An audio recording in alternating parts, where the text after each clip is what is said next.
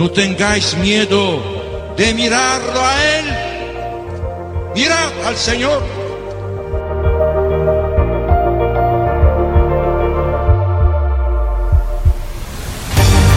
No tengamos miedo a ser santos.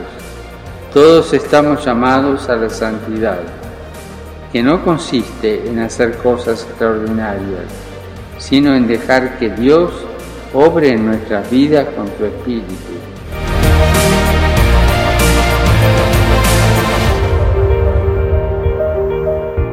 A ustedes jóvenes hoy le dicen, no tengan miedo, no tengan miedo, anímense, no tengan miedo.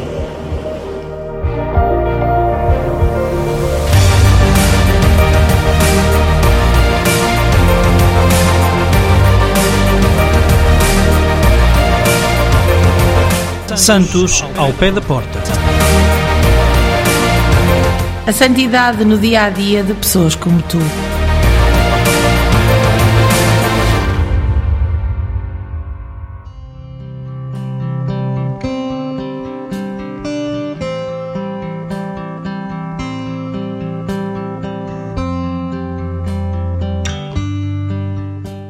Cardeal Joseph Malula, um pastor profético.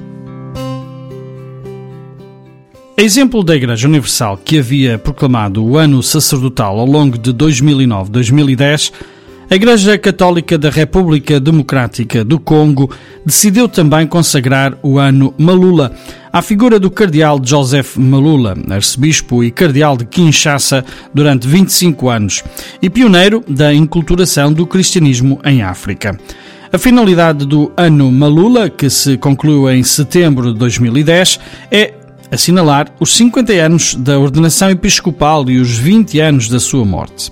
A efeméride será uma oportunidade para aprofundar o pensamento deste cardeal que se notabilizou pela criação de um rito litúrgico com características africanas e pela oposição ao despotismo do ditador Mobutu Sese Seko.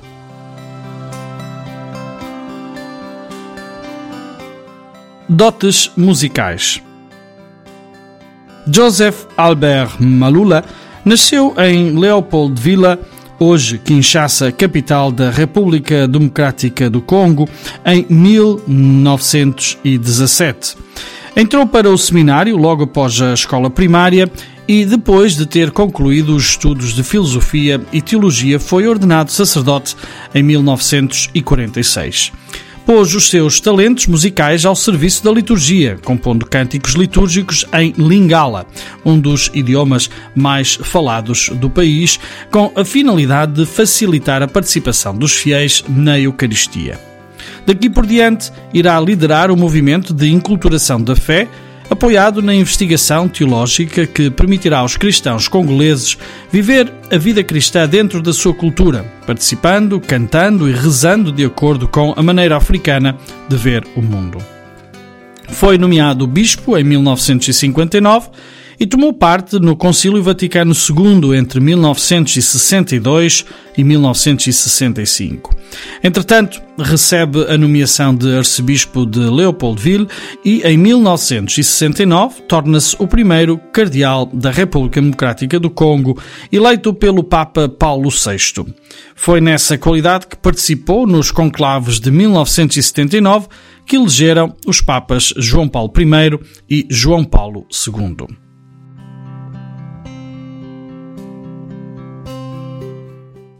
Resistência a Mobutu. Com a descolonização da nação em 1960, o cardeal Malula teve de liderar a Igreja Católica no período crítico de independência. Autoproclamado chefe da nação e assumindo todos os poderes num regime de partido único, Joseph Désiré Mobutu lança, nos inícios dos anos 70, uma política de africanização ou autenticidade, um conceito que herdou de Joseph Malula e aplicou à vida social e política da República Democrática do Congo com efeitos nefastos. A primeira diretiva foi proibir nomes ocidentais e cristãos, o nome do país para Zaire e da capital para Kinshasa. Ele próprio, católico, abdica do seu nome de batismo e passa a chamar-se Mobutu Sese Seko Koko. Os bispos resistiram a esta norma e o cardeal denunciou a política de autenticidade como obsoleta. Malula insurgiu-se contra o despotismo de Mobutu num discurso famoso perante o rei Balduíno da Bélgica, em que acusou a elite governamental e política de enriquecimento próprio e esquecimento da miséria do povo. O ditador reagiu furiosamente contra a Igreja Católica e o próprio cardeal, ameaçando-o de morte, confiscando a sua residência e expulsando do país. O governo suprimiu toda a imprensa religiosa, proibiu os bispos de se reunirem e aboliu todas as reuniões religiosas fora das igrejas. Foi proibida a festividade do Natal e banida a instrução religiosa, que foi substituída pela doutrinação política ou mobutismo. Mobutu quis instaurar o culto da sua pessoa e ser considerado o Messias Salvador do povo congolês. Tais medidas, porém, revelaram-se de tal modo impopulares entre os fiéis que obrigou o chefe do governo a autorizar o regresso do cardeal ao país e encetar um caminho de reconciliação entre a Igreja e o Estado. Maneira africana mas o traço mais saliente da obra e pensamento do cardeal congolês é, sem dúvida, o seu empenho na africanização do catolicismo, um programa que ele designou autenticidade. O padre Leonardo Santendi, teólogo e secretário da Conferência Episcopal da República Democrática do Congo, explica deste modo o sentido da enculturação para o cardeal Malula. A enculturação era, antes de mais, um modo de viver a fé cristã. O cristão africano que recebe o Evangelho deve fazê-lo dentro da sua cultura. E a cultura para ele era uma maneira de estar no mundo, de responder aos desafios, às interpelações do mundo. Se, por exemplo, temos de cantar, celebrar na igreja, devemos fazê-lo com a nossa alma africana, com a nossa maneira africana de ver o mundo. Ele dizia: Não podemos celebrar como se fôssemos europeus, americanos ou asiáticos, mas como africanos, com os nossos cânticos, as nossas danças, na comunhão com os nossos antepassados. A enculturação era para ele uma maneira de viver, isto é, viver o autêntico encontro com a mensagem de Cristo e a cultura e as tradições africanas no que têm de melhor.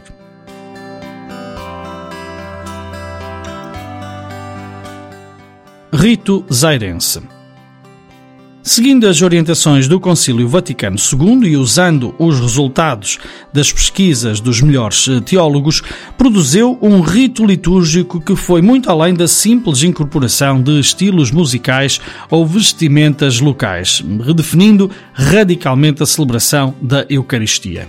Depois de um longo processo que durou 17 anos de investigação, experimentação e consultas com as autoridades do Vaticano, o rito foi aprovado a 30 de abril de 1988 com o título de Missal Romano para as Dioceses do Zaire. Os seus elementos distintivos são a cerimónia de entrada, na qual se invoca os santos e os antepassados, o rito da penitência e da paz seguem-se à liturgia da palavra, a participação ativa dos fiéis com um comentador e diálogos entre os sacerdotes e os participantes, os movimentos rítmicos de todos os fiéis e uma dança em torno do altar conduzida pelo sacerdote celebrante durante o cântico do Glória. Ao visitar Kinshasa em 1980 e 1985, o Papa João Paulo II participou nas celebrações utilizando o novo rito. Joseph Malula viria a falecer a 14 de junho de 1989, depois de doença prolongada em Lovaina, na Bélgica, com 71 anos.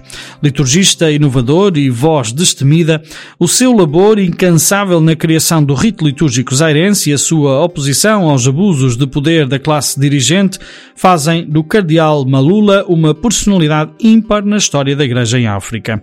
Os cristãos africanos têm nele um exemplo a seguir na enculturação da fé e na luta por mais justiça e paz.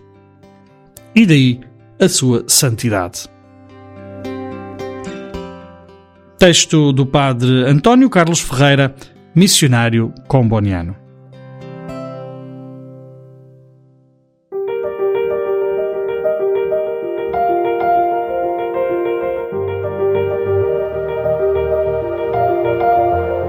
No tengáis miedo de mirarlo a Él.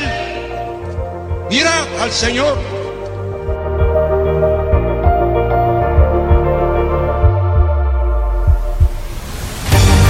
No tengamos miedo a ser santos.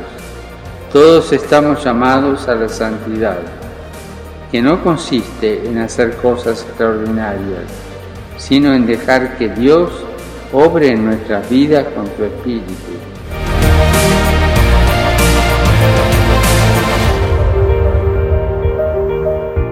A ustedes jóvenes hoy le dicen, no tengan miedo, no tengan miedo, anímense, no tengan miedo.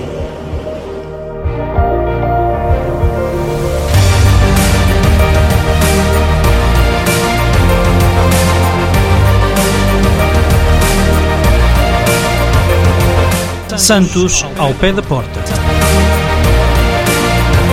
A santidade no dia a dia de pessoas como tu.